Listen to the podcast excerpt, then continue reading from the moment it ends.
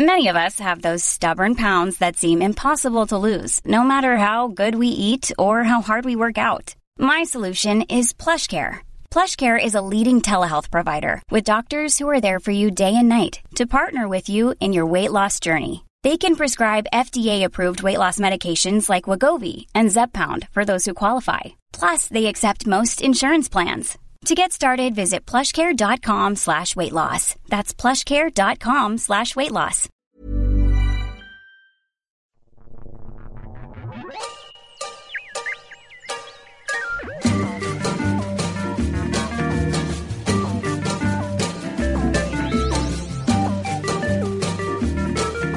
Hello, and welcome to a special series of pathology podcasts celebrating National Pathology Week 2010, held by the Royal College of Pathologists. I'm Ben Valsler from thenakedscientists.com, and in these podcasts, I'll bring you some of the highlights from this year's Pathology Week. This year's events focused on pathology, the building blocks of life. This series of three podcasts will take you behind the scenes and into the pathology labs at Great Ormond Street Hospital. We'll explore the role of pathologists in pregnancy and paediatrics, and we'll have a glimpse of the world of veterinary pathology and the role that veterinary pathologists play in understanding animal developmental disorders. To highlight the role of pathologists in the care of pregnant women and young babies, Tim Wreghitt, Vice President of the Royal College of Pathologists, hosted an event in the medical school at Addenbrooke's Hospital. Along with paediatric pathologists, obstetricians, and clinical biochemists, we explored several different aspects of pregnancy and birth. Liz Hook is a consultant paediatric pathologist at Addenbrooke's Hospital. The aim of pregnancy is to end up with a healthy baby and a healthy mother. And how does this happen? Well, it happens with a very great input from pathology and a small input from obstetricians.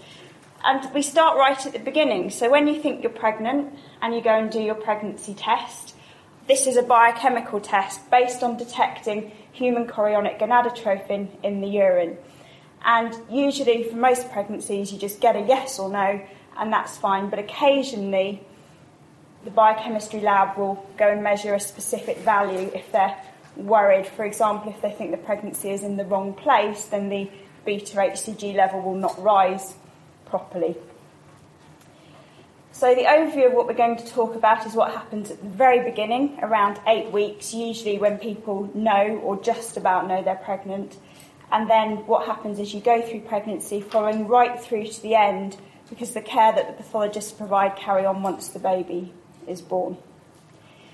So, to start with the haematologists, well, haematology screening is quite important during pregnancy, both for the baby and for the mother. So, at the beginning of pregnancy, at eight weeks, when you see the midwife for the first time, your haemoglobin level is checked. And it's checked again during pregnancy because it's quite common for pregnant women to end up anemic and end up on dreadful iron supplements. But the screening is slightly more complicated than that we do what's called hemoglobinopathy screening. And there are some hereditary disorders that are more common in different populations, for example, sickle cell. So you have nice normal red blood cells that form a sort of biconcave disc that looks a bit like a Werther's original.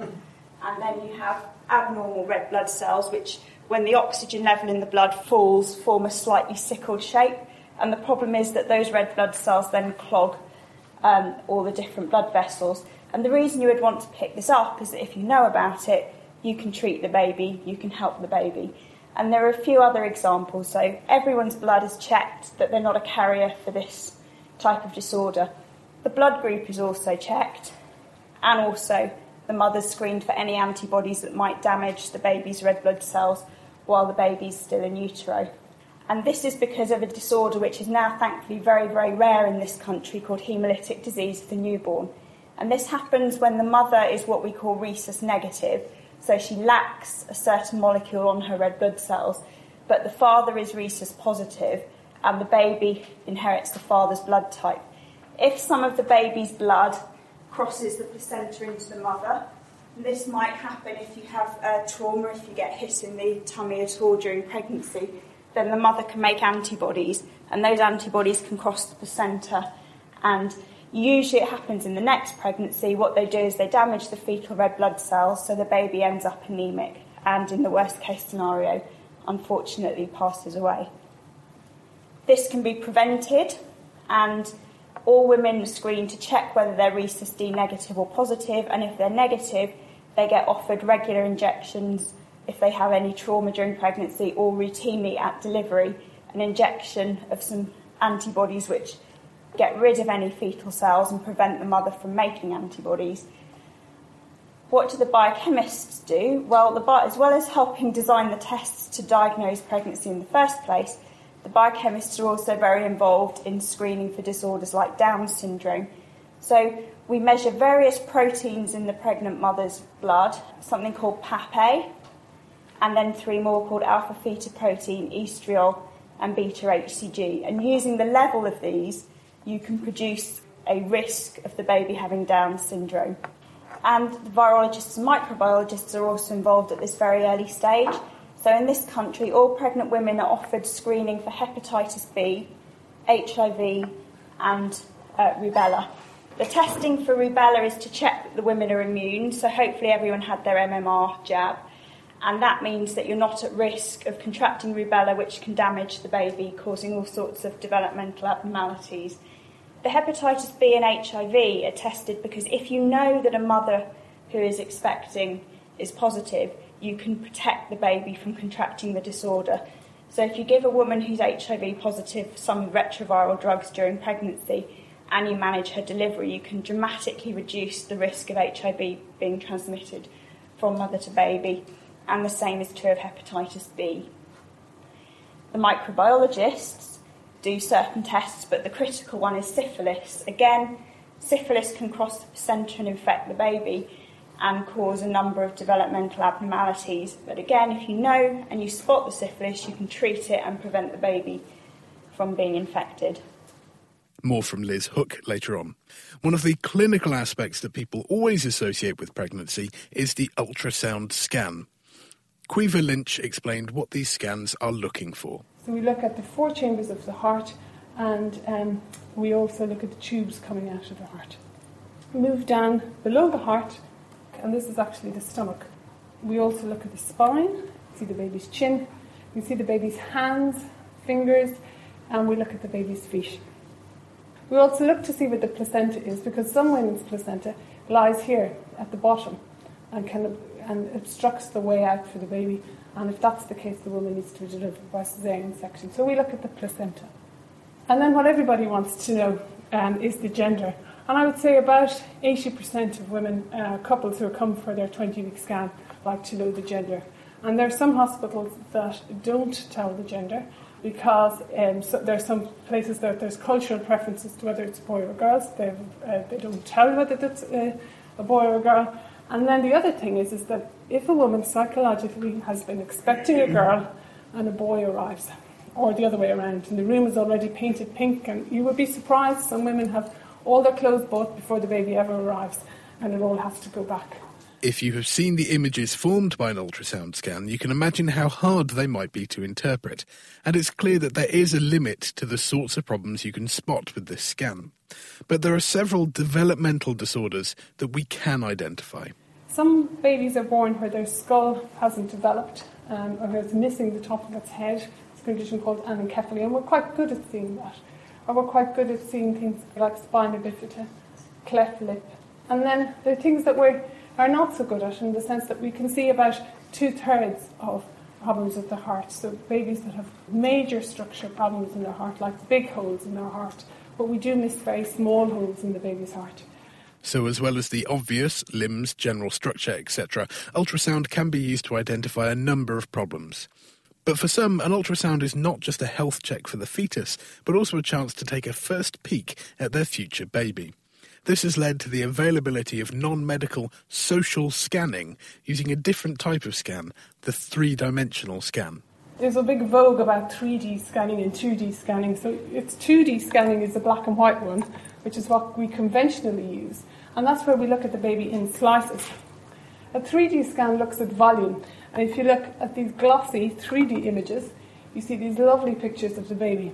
And this has become in vogue in recent years where couples decided they would like nice pictures of their baby. And there's lots of commercial companies who you can attend for anything in the region of about £300 to go for a session where you have what's called social scanning and get some nice pictures of your baby's face. Can get a DVD and uh, you can uh, show all the family. It doesn't necessarily pick up abnormalities.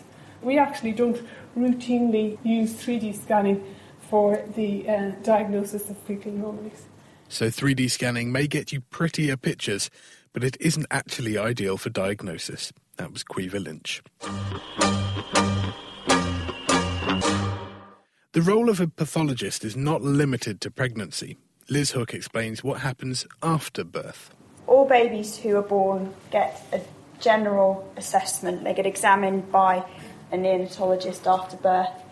So the assessment varies from very simple things like measuring the baby's head circumference, weighing the baby, listening to the heart to check that there's a murmur, because as you've just learned, not all heart defects are detectable on the scan. They also check the hips to check for what used to be called clicky hips, but more correctly called uh, congenital hip dysplasia. And there are a whole host of other tests that are done. The babies get handled to check they're not too floppy, suggesting that they might have a problem with their muscles. Newborns are also routinely screened for a number of disorders that may not be diagnosed until after they have done permanent damage, but that can be controlled well if caught early enough. Director of Newborn Screening at Addenbrooke's, Dr. Jackie Calvin. Babies also get tested for a range of serious disorders using biochemistry. And here in um, Addenbrooke's, we screen all the babies that are born in East Anglia, so that's about 28,000 babies a year. The midwife goes to the, to the baby's home when they're about five days old and pricks the baby's heel and collects little drops of blood onto this special blotting paper on a blood spot card. And this is left to dry and then they post it in to us. And we uh, extract compounds from the dried blood on the card and test for these five conditions. So the first um, condition ever to be screened for in this way was phenylketonuria, and this started in the late 60s. And this is a, a rare inherited disorder where you're missing an enzyme which is necessary to convert phenylalanine to tyrosine. And you get very, very high levels of phenylalanine, which are toxic to the brain.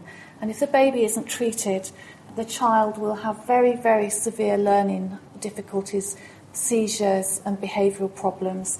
Treatment is a very, very strict diet. They're put on a low phenylalanine diet. And as phenylalanine is in all proteins, this means they're put on a very, very low protein diet. But they're also given amino acid supplements because obviously you need amino acids to grow properly. And for every week they're not treated, these babies are losing one to two IQ points. So the aim is to pick them up and treat them before they're three weeks old. And if you can do that, they grow up to be completely normal, healthy children. The next condition to be added to the screening panel was congenital hypothyroidism. Now, this isn't usually inherited, it's usually a sporadic problem where the thyroid gland hasn't developed properly. In the baby, the thyroid hormones are really very, very important for growth and for the brain to develop. And again, if you're not treated, the child will develop very severe learning difficulty, won't grow properly, and so on. Treatments very simple and easy. The baby's given thyroid hormone called thyroxine from a very early age, and again, if treated early, the child should develop normally. We screen for sickle cell disorders. Liz has already mentioned sickle cell disorders. In this condition, you have anemia and jaundice, painful crises when these sickled cells block up small blood vessels you can get organ damage anywhere in the body. So, for example, a two year old could suffer from a stroke. And these children are very prone to infections. Now, treatment doesn't have to be quite as early as the other conditions, but the recommendation is these children are treated by the time they're three months old. And they're given antibiotics they're vaccinated because they're at very high risk of getting infections. And the parents are taught how to look out for danger signs or, or the fact the child's having a crisis and how to avoid trigger factors such as extremes of temperature or dehydration. We screen for cystic fibrosis, another inherited disorder. In this condition, the baby has repeated chest infections and digestive problems and doesn't grow properly. Now, there isn't a magic cure for cystic fibrosis, but there are an awful lot of treatments available and things that can be done to help that child grow properly. So, for example, they are given digestive enzymes along with their food. The parents are taught physiotherapy to try and get rid of all the nasty, sticky secretions in the lungs, and they're treated with antibiotics if there's any suspicion of chest infection. Now, this one has been added to the, the panel fairly recently. It's got a very long name medium chain acyl CoA dehydrogenase deficiency, or MCAD for short. And this is a disorder where you can't break down fatty acids efficiently. And it's really quite different to the other disorders because typically you've got a, a well child, but they may suffer from acute attacks if they just catch a minor childhood illness. So, for example, they get a really bad cold or they get diarrhea and vomiting. And then they're poorly, they're vomiting, they're not eating, and they need to start using fatty acids for energy and for fuel. And they can't do that if they're missing this enzyme. So they can't break down their fatty acids. They rapidly run out of glucose and their blood glucose drops to very low levels. And they can collapse and die suddenly. Treatment is relatively easy. Uh, it's a case of making sure the children aren't fasted for very long periods and that the babies are fed regularly. And then you have to take particular care of them if they're unwell. So, if they're unwell, they're given special sugary drinks to make sure their energy levels are kept up. And if they're not tolerating those and they're still vomiting, they're brought into hospital where they can be put on a drip and, and watched carefully. So, with treatment, these children hopefully won't have an acute attack and won't be ill. So, why do we screen? Well, the main reason is that these conditions benefit greatly from being treated very, very early, particularly phenylketonuria and congenital hypothyroidism. Also, you can't tell if a baby's got one of these conditions by just looking at them. So, you can't look at a child and say, oh, well, I think that baby's got PKU. Because by the time you can tell a child has got PKU, they've got brain damage. So we screen because we can't tell by looking at them. And we also we screen because we've got very cheap, robust tests that work very well for screening. Jackie Calvin explaining the benefits of newborn screening. In some situations, in addition to testing a newborn, pathologists are also required to run tests on the placenta. Liz Hook. So, sometimes when a baby's born, we get asked to examine the placenta after delivery. And the reason this is, is that not all babies are born healthy. Some babies are born very early, so 23 weeks is really what's called the lower limit of viability. So babies can be born and potentially survive from 23 weeks up to a term. And obviously, a baby who's born at 23 weeks has lost 17 weeks of developing in a nice, safe, controlled environment. Its lungs won't have developed properly, and it's got a lot of developing, a lot of catching up to do. And in these circumstances, if we can find information from the placenta, we may be able to tell the neonatologists who are caring for these babies on the neonatal intensive care unit important information. And we can learn all sorts of important things from the placenta. We can spot infection, and importantly, we can spot different types of infection. So these are the membranes that surround the baby, and if we see inflammation in those, that tends to be the group B streptococcus that I mentioned before, things that have come up through the vagina into the uterus. Whereas if we see inflammation in the middle of the placenta, that tends to be things like listeria that have come from the mum's bloodstream into the placenta. And obviously, if the placenta starts dying, then that's less placenta available to supply nutrients to the baby. Liz Hook on how testing the placenta can give us an insight into why a baby is born prematurely and help us to diagnose and treat any problems. Pathologists also help to understand diseases that can cause infertility or alter the course of a pregnancy. Chlamydia is one of these diseases, as Tim Wreghitt explains. First of all, there are many different sorts of chlamydial infections. There are three main types of chlamydia. First of all, chlamydia psittaci. And the word psittaci comes from psittacine birds, parrots, because this is parrot fever. This is, a disease of, of parrots that can be transmitted to humans. It can be acquired from both birds and sheep and causes respiratory infection in you or I, called psittacosis. Chlamydia pneumoniae, the clues in the name, it gives you pneumonia. It is spread from human to human. It is not spread from animals, and it again gives you respiratory infection. This is far more common, particularly in people of your age group. And the last one, which is the one that's relevant to pregnancy and to neonates, is chlamydia trachomatis. This again is spread from human to human. It gives you genital tract and eye infections, and it's important in babies. There are different sorts of chlamydia trachomatis, and I've shown you two of the pictures. I haven't shown you the third, and I'll explain why. Because lymphogranuloma venereum, the clues in the title, um, is where you get um, it's a sexually acquired disease, particularly in the Far East, and you get these rather large lumps in your groin and it eats away your wobbly bits. And there's a very nice picture on the internet of a man showing the symptoms. And I thought, well, not for this evening, I didn't think. Um, but types L1, L2, and L3 are associated with lymphogranuloma venereum. Trachoma, uh, types A, B, BA, and C, is a leading cause of blindness in developing countries.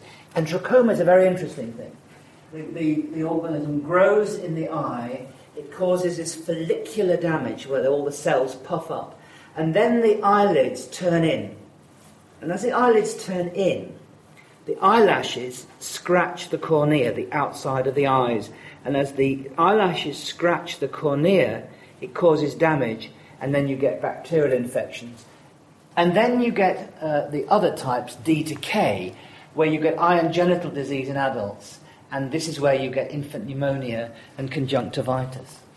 So, sexually acquired chlamydia trachomatis infection in adults and women, the problem is that 75% of people with infection are asymptomatic, and yes, perfectly capable of them passing it on to somebody else. You all know how to prevent passing it on, I don't have to tell you.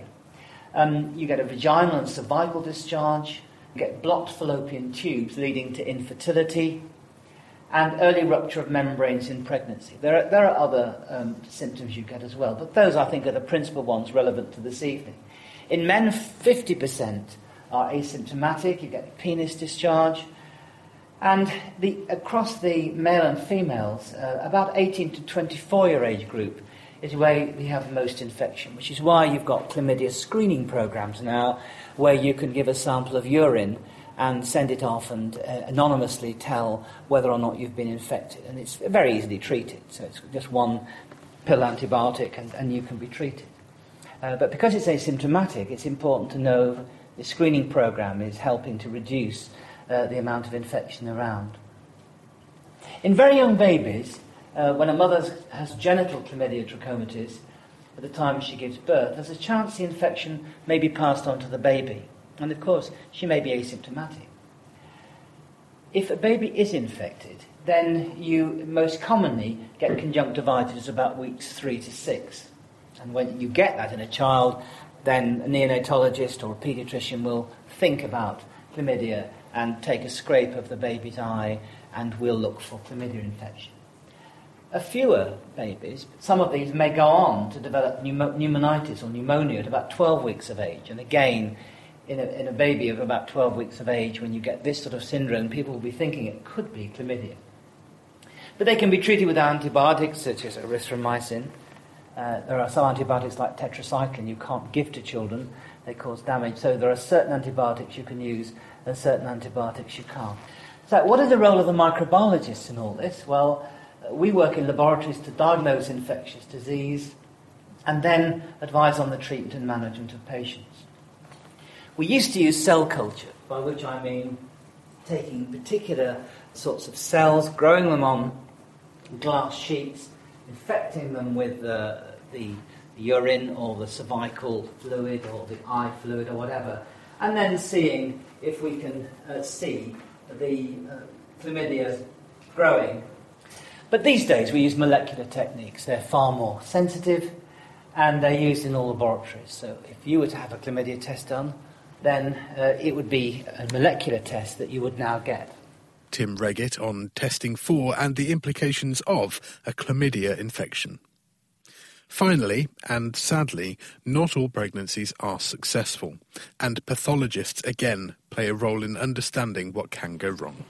All the groups of pathologists who've spoken here this evening have a very important role to play in providing information to parents because obviously you would be very worried or concerned if you were in this unfortunate position that if you got pregnant again, would this happen to you again? And sometimes, unfortunately, there are conditions which would mean that this did. For example, the haematologists are very important to look for antibodies because we mentioned the rhesus disease, but there are a whole host of other antibodies against platelets, against red blood cells, which, if you find them in a pregnant mum, it means she's potentially going to have problems every time she gets pregnant. Microbiologists are very important to look for various bacteria. So, group B streptococcus, you may have heard about, it's a common bacteria that you find in the genital tract, but occasionally it can leave the lower genital tract and move into the womb and infect the baby while it's still growing. And listeria, so all pregnant women are advised to not eat soft cheeses, um, the sort of Mr. Whippy ice cream, because these products can grow listeria, which can cross the placenta the other way from the mother's bloodstream. The virologists are important because viruses like cytomegalovirus, which doesn't cause the mother any problems at all, she wouldn't even know that she had the viral infection, she'd be perfectly well. But unfortunately, it can cross the placenta and cause quite severe damage to the developing fetus. And also uh, toxoplasmosis, which isn't a virus, but the virologists tend to, to deal with it. And this is a, a parasite that's found in undercooked steak or cat feces. So all pregnant women are told to wear rubber gloves when they change cat litter trays or get someone else to do it. And obviously make sure that all meat is well cooked. And histopathologists as well. So in very, very early pregnancy losses, sometimes the fertilisation step goes wrong and instead of getting the egg and the sperm, you get two sperm forming the baby, and this is what we call a complete molar pregnancy where there's no fetus but there's just a placenta. Finally, parents have the option of asking a histopathologist to perform a post mortem on their baby. This is an entirely optional thing, and parents choose to say yes or no and gain information as they wish. And this is something that's very topical because, in fact, it was in the BBC News today that sadly, because there are so few paediatric pathologists, this is not a service that is universally available throughout the country to all couples who sadly lose a baby. And whether parents wish to have a post mortem or not, I personally feel very strongly that they should have the option. Unfortunately, in some areas where they do have the option, the wait for the results is then very protracted because there's only a finite number of hours that the pathologist can work. So, obviously, it's a field where we're very keen to get information out there about to encourage medical students and doctors to think about going into paediatric pathology. Liz Hook explaining just one of the reasons why we need more people training to become paediatric pathologists. That's it for this podcast from National Pathology Week. Please join us for the others in this series, where we'll be invited behind closed doors at Great Ormond Street Children's Hospital and we'll be investigating the world of veterinary pathology. You can find out more about National Pathology Week online at nationalpathologyweek.org, and you can visit the Royal College of Pathologists online at rcpath.org. I'm Ben Valsler from thenakedscientists.com, and thank you for listening.